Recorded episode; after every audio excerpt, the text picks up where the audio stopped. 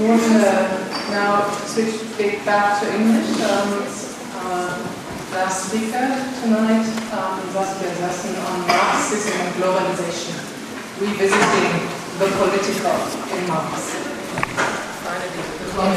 Uh, thank you very much um, for this invitation and it's a great pleasure. I've been, um, I've learned a lot from the preceding talks, though the German was a bit difficult. Um, I should clarify that I am not a Marx scholar. Uh, I grew up in Latin America, which means that Marxism, you know, is in my veins, so to say. Uh, then I decided to study with uh, Jacques D'Hondt, the last living student of Jean Hyppolite, you know, the great translator. So I found myself regularly, existentially speaking, uh, with Marxist interpretations, etc., etc. And then I, I, keep getting asked to, to sort of write about, well, like when the Communist Manifesto, this is my main sort of point of entry really here. Uh, when the Communist Manifesto, the 150th anniversary, I was asked to write about Marx, and now again, this what I'm reading off today is a longer, very long and very boring paper that is going to be uh, published in a, in, a, in, a, in a book.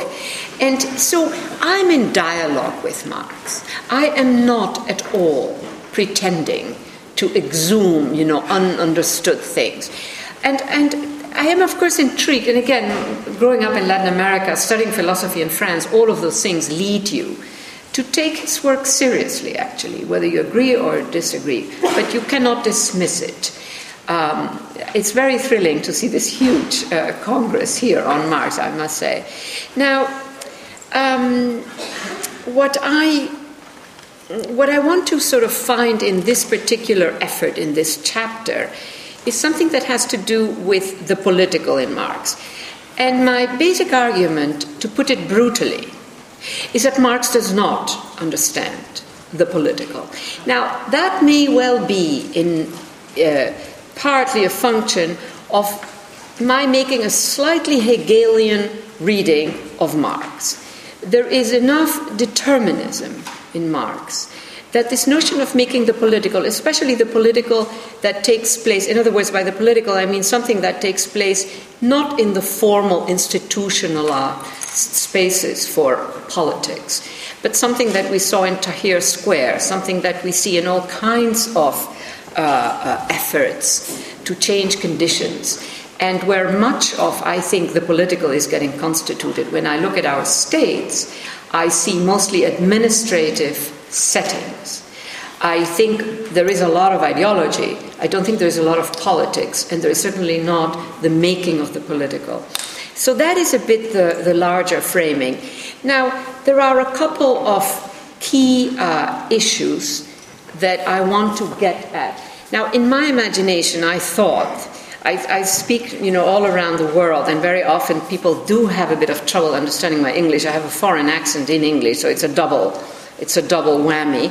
Um, so I prepared some slides which are basically taken from the text. I don't know if this is disruptive to your concentration or if this helps, but there it is. Uh, and here is a wonderful person because the cables don't, who is going to push the slides.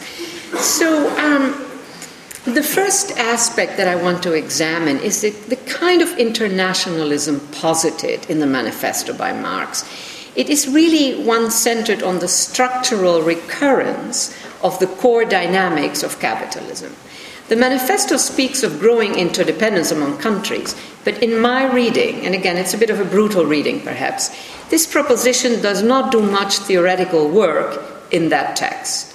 I do not see interdependence, as we might use that term today, in Marx's uh, uh, analysis, you know, in the manifesto, Marx and Engels, one should say. I think that when he uses interdependence, it is rather epiphenomenal.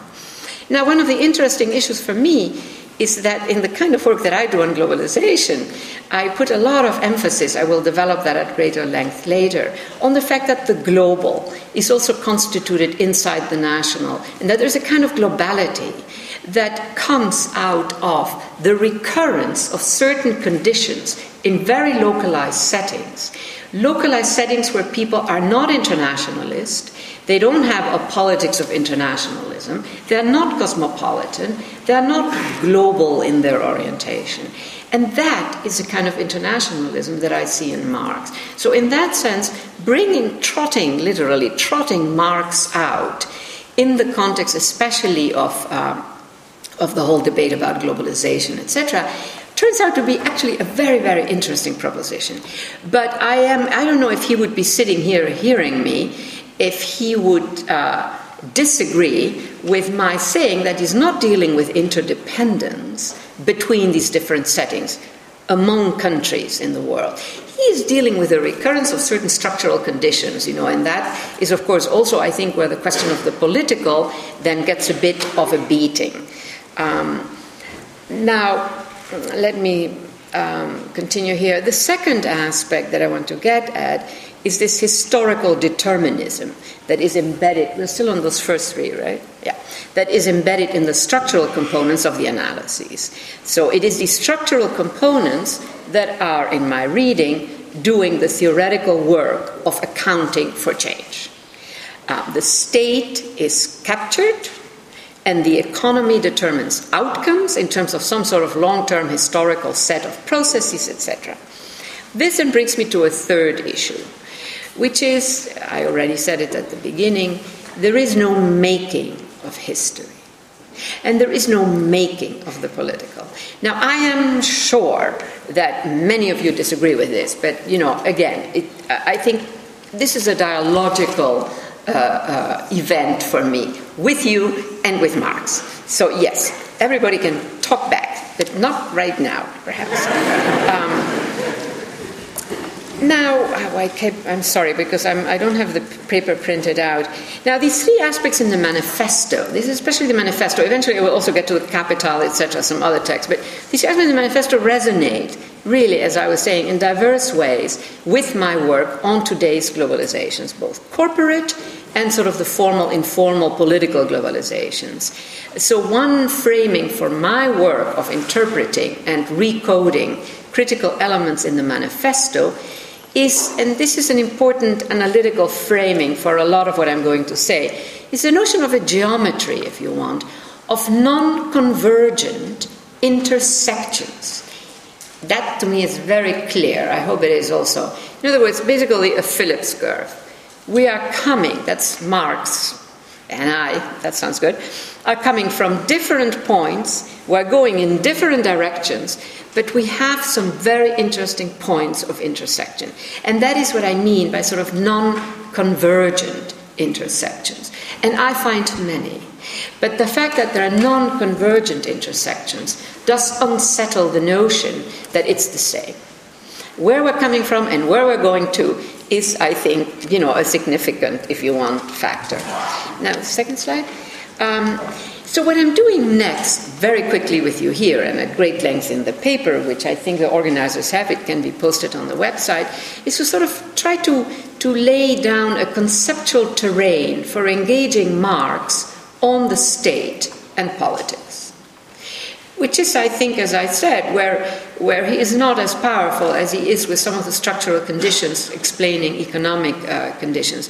So, the two propositions that I continue to find analytically useful in the manifesto uh, and in Marx's work generally is the notion of class polarization, which, frankly, in the 1980s, when I was beginning to do my work on the global city, that is exactly what I saw.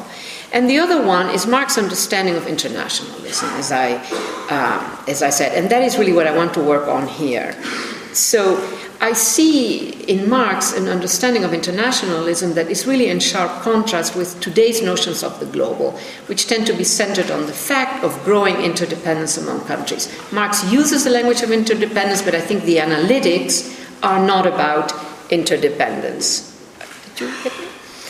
Um, so, what I want to extricate from, from Marx's work is his thesis about structural conditions in capitalism that recur in country after country and thereby produce a particular kind of internationalism and of internationalist class politics. Now, it's class politics, and I think, as I said today, the question of politics and the political is far more, uh, you know, expansive, I would say, what is happening actually, than, than class politics.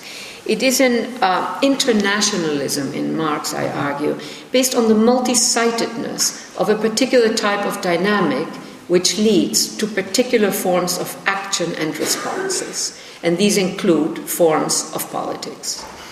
Um, in this regard, it can be characterized as an internationalism that emerges out of the structural recurrence across countries of particular conditions and dynamics. It is not predicated on the growing interdependence of countries, though it can coexist with the latter. Marx does speak of interdependence in the manifesto and elsewhere. The manifesto emphasizes the interdependencies between nations that capitalism begets. For example, and I quote, in place of the old local and national seclusion and self sufficiency, we have intercourse in every direction, universal interdependence of nations. Close quote. But the kind of interdependence you write about is not, in my reading, as I said, working structurally or theoretically. Uh, it is an add on, it is a superstructural condition at best. Um, slide. An internationalism based on the structural recurrence of particular conditions in several countries, and this to me matters what I say now, can coexist with national states that are not particularly interdependent. So, not just national states, but the fact that they're not particularly interdependent, and that might be quite closed to external forces. And this is an internationalism also that can coexist with virulent nationalisms. Um, so it is an internationalism, but you know it can coexist with a lot of the national. This opens up a possibility that is squashed in the dominant explanations of the current phase of globalization. These explanations have a strong tendency to confine the global to a condition constructed as external to the nation state. The global and the national are then inevitably mutually exclusive. In contrast, and this to me is important, I see Marx as positing an internationalism that is embedded ultimately in national conditions that recur in a number of countries. And eventually, of course, with the expansion of capitalism and global capitalism, would recur in countries across the world. The disciplining dynamic I see in Marx is the basics of capitalism. So, yes, internationalism, but it is based on what could be very strong nationalisms. And I see that actually as a very rich juxtaposition, and it fits very well with a lot of my arguments. Uh, which contest the notion, you know, that the global is outside the national, that the global and the national are mutually exclusive, that if you are immobile activist in a country focused on very local issues, you cannot be part uh, of international p- political moves. In other words, I disagree with the reading that if you're local and immobile, you cannot. I think, on the contrary, you can. So, specifically, in Marx's account, it is an understanding of the structural conditions that recur in diverse capitalism in uh, capitalist countries and feed into working class mobilizations, and thereby constitute this internationalism, I repeat, through recurrence rather than interdependence. Next slide. Um, now allow me an interpretive leap. Are we on that one? Yes. I, because you know it's sort of I'm guessing a bit where the next slide comes. Now the slides are all meant to help you. They are a massive disturbance for me. You understand? So bear with me if I every now and then get the wrong slide out there. Um, now, the interpretive leap is this parallel that I see between Marx's proposition of the fact of structural recurrence as a source of internationalism and my work on particular components of globalization today. Um, in my own research, I've spent a lot of effort identifying a kind of globality that is constituted through recurrence and horizontality. Not the IMF model, vertically integrated, not the multinational corporation model, etc., etc., a different kind, and hence often far less formalized. I distinguish globalities centered in recurrence from those that are centered in the power of vertically integrated um, conditions.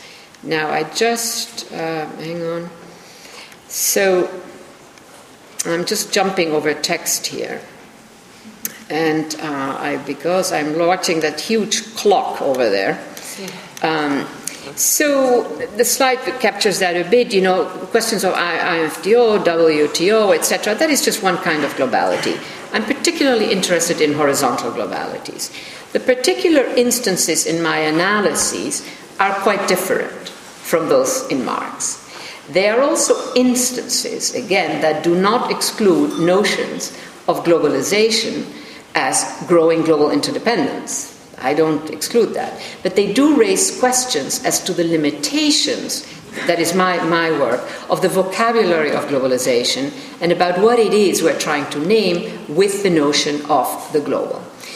In my research, I find that we're seeing both the formation of the global and the incipient, to me, these are two separate issues, denationalizing of what was historically constructed as national.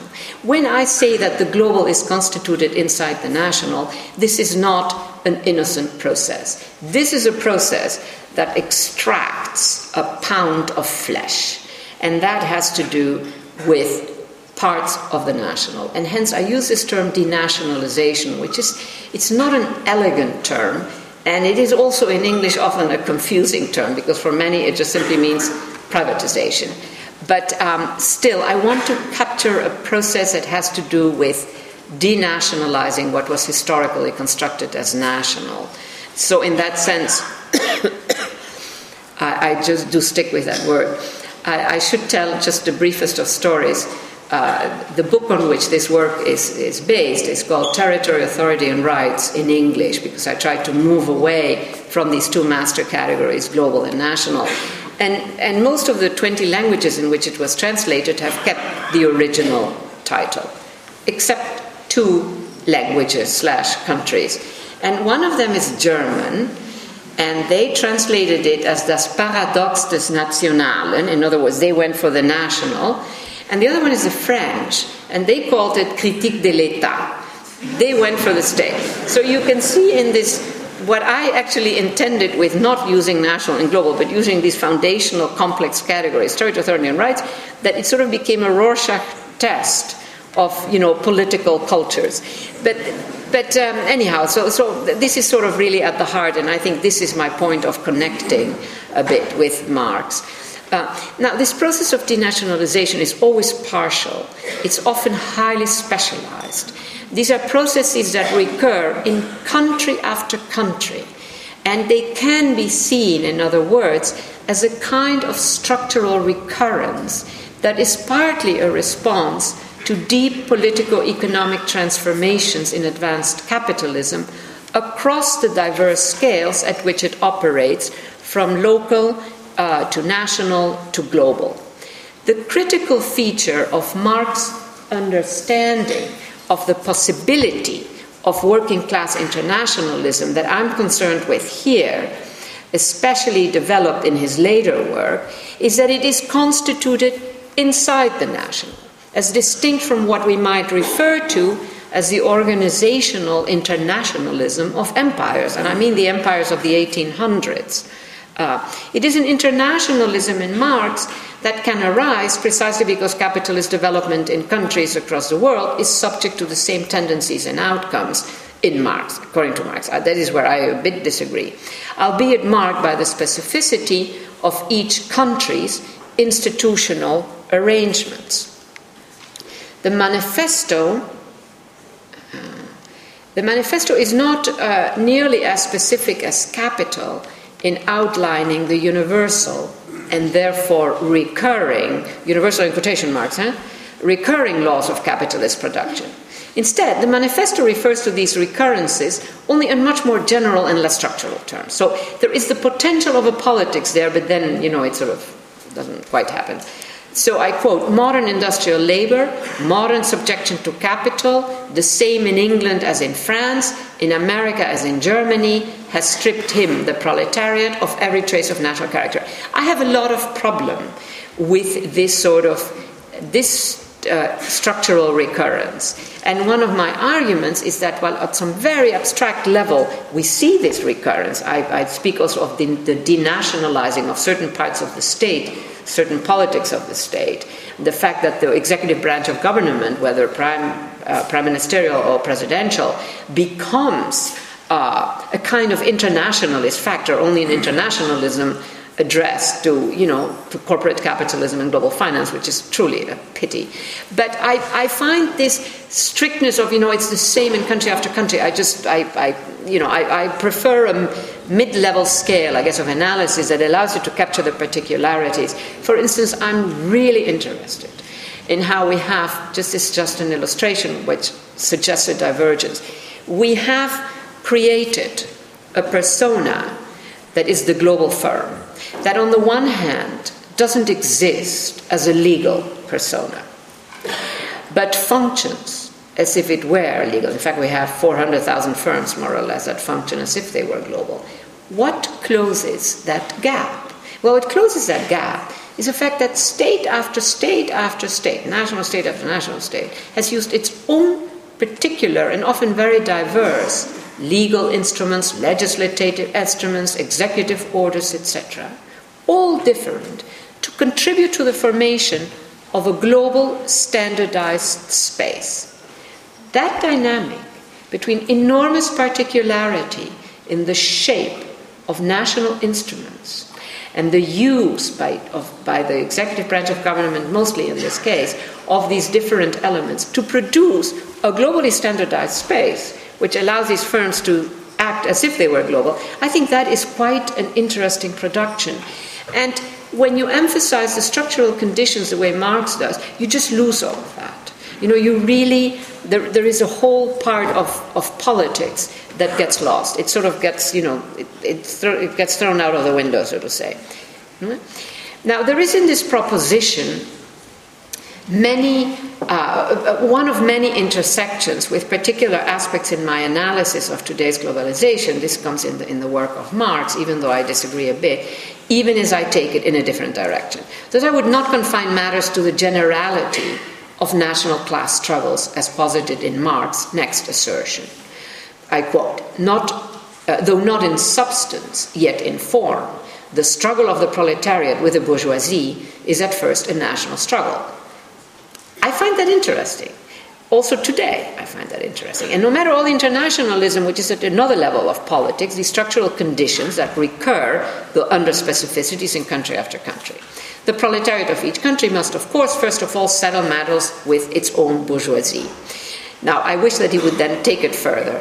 Um, close, close quote. In my research, I find a significant recurrence of particular conditions underlying the politics of a diverse range of disadvantaged actors. These are horizontal political globalities marked by the recurrence of certain conditions in countries worldwide, albeit not necessarily arising out of class struggle in, it narrow, in its narrow sense. They range from human rights struggles against abusive governments to claims for housing and anti gentrification struggles in a growing number of global cities. And they include electronic activisms that, while aimed at national actors, gain their power from first operating on a global scale that strengthens their negotiations with those national actors. So I see an incredible amalgam through which, and here I want to emphasize, local actors, which are not necessarily cosmopolitan and are not necessarily internationalists, can nonetheless constitute an internationalism. And I mean, you know, the Arab Spring that we have all witnessed has a lot of those elements. You know, each of those countries is different, and when we compare Egypt with uh, Yemen and uh, Bahrain and certainly Syria, we see these differences, right?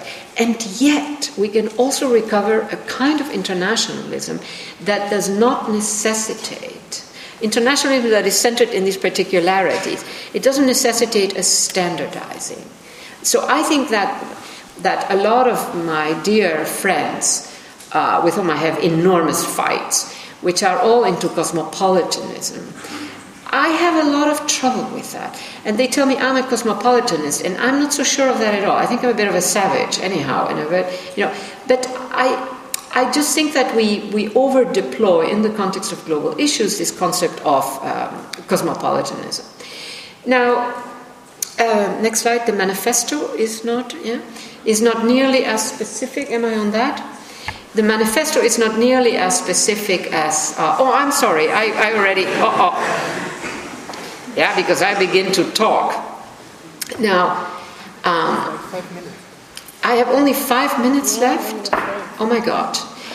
Thus, I would not confine matters to the generality of national class struggles as posited in Marx's next assertion, but I have already talked about that. Oh my God, this is really terrible here. So, uh, the key point, are we on that? The key point of these types of practices and conditions is that they can constitute the global, but do so, do so via recurrence rather than interdependence. This does not preclude that they might eventually become interdependent. Secondly, I see in this constituting of globalities through structural recurrence a partial denationalizing of the national has historically constructed, constituted. This contrasts with Marx when he says, since the proletariat must first of all acquire political supremacy, must rise to be the leading class of the nations, must constitute itself as the nation, it is so far itself national, though not in the bourgeois sense of the word. Now, I should elaborate a bit on that, but um, now, next slide. These types of globally recurrent, right, I'm rushing now. These types of globally recurrent local struggles are one element in the active making. What happened? We're on the wrong slide? Okay, of an informal politics. Okay. Marx now, here we get into the political. There is a second part that deals with the state. I am not getting to that, I can already tell you. But perhaps at this late hour, after, I don't know, it feels like 15 hours of sitting there, you may not mind. So, Marx is not quite, this is important now, Marx does not quite allow for this making. I'm very much into this notion of making the political, making a history. The struggle of the proletariat is rooted in larger historical processes, the dynamics of capitalism, that determine to a large extent the character of class struggle. The proletariat enacts the laws of history. Now, this is very strong in the earlier phase, you know, and of course, we have talked about the rupture epistémologique and all of that, but but somehow I think that the, the structural part gets also very developed in late Marx, and, and it has that, it captures in a way uh, history, it, it's sort of, and the making part. Thus, there is in the structural recurrence a point of intersection between Marx's work and mine, but it is one point, again, on two differently produced and oriented trajectories. Um, now, I must say that when I began doing my research on globalization in the late 1970s, I was not thinking about the structural recurrence contained in Marx internationalism. This may have been partly due to the fact that the Marxist scholarship and the critiques of the scholarship, at least in what I was reading at the time, were focused on very different issues. This was not the issue this notion that I might attempt to link, you know, with current discourses on globalization on this issue of recurrence, structural recurrence, is not necessarily what, at least where I was, which was Italy and, and Argentina and France, that was not the focus of things. Internationalism was mostly dealt with as a question of cross country working class solidarity. That was the meaning of internationalism. So, what I've been trying to do here is recover another version of that, which I find very interesting, as I said, in the context of a certain impoverishment in the discussion about globalization today. So, given my resistance to broad categories such as the global economy, uh, with its associated notions of placelessness and space time compression, etc., I was keen on detecting the particular moment when the global economy hits the ground not just in the former colonies offshore production, but also in its most advanced sites. And out of this then came my notion of the global city.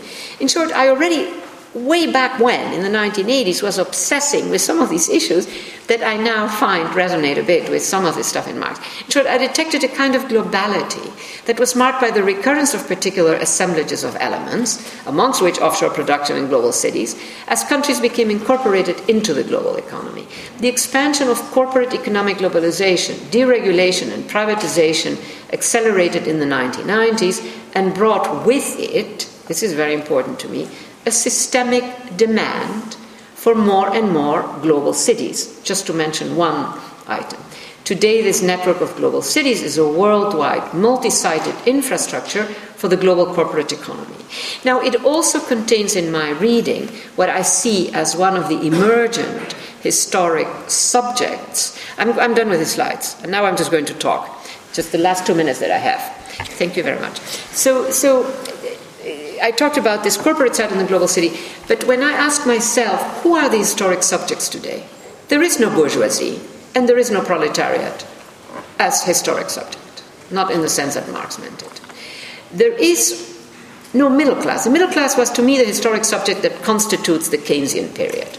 Keynesian period, mass production, mass consumption, mass expansion of the middle class. It's gone. It still exists, mind you. I'm not saying that it's gone literally, but it is not a historic subject anymore. When our global modernity takes off in the 1980s, two other historic subjects emerge, in my view.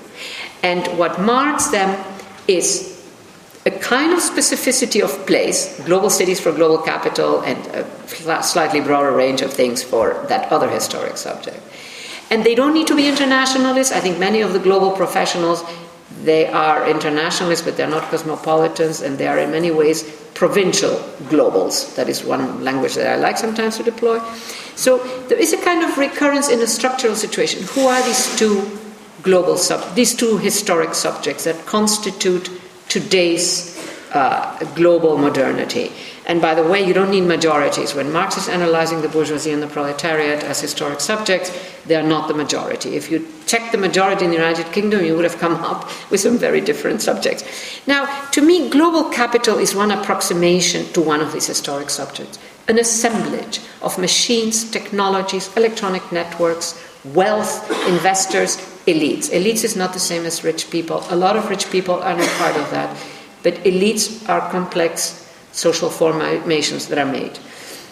The, and and it, it is mostly elusive, mostly private, mostly invisible. We don't see it. We may be sitting, they may be sitting in front of us in the gym, so to say, the fancy gym. You wouldn't know it. So it's not the bourgeois as a thick historic subject. But every now and then, they hit the ground, they have a territorial moment. This assemblage of elements, of machines and a certain kind of class element, has a territorial moment in the global city when it becomes visible, leaves a massive urban footprint, gentrification, etc., displacements. I don't need to elaborate on that.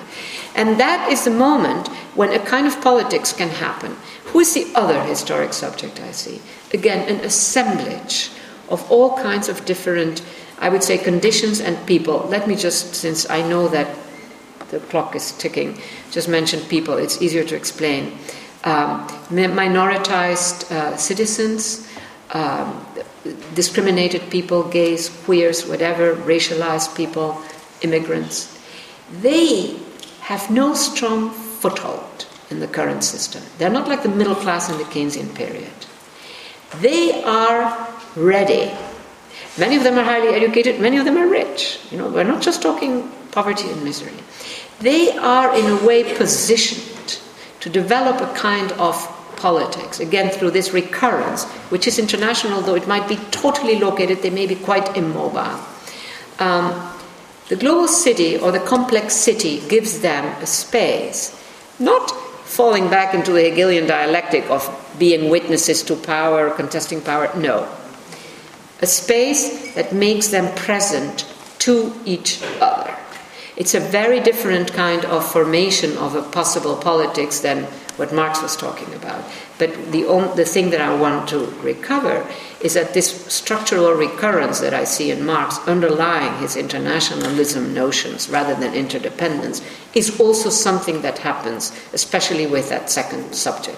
Tahrir Square is an example of that.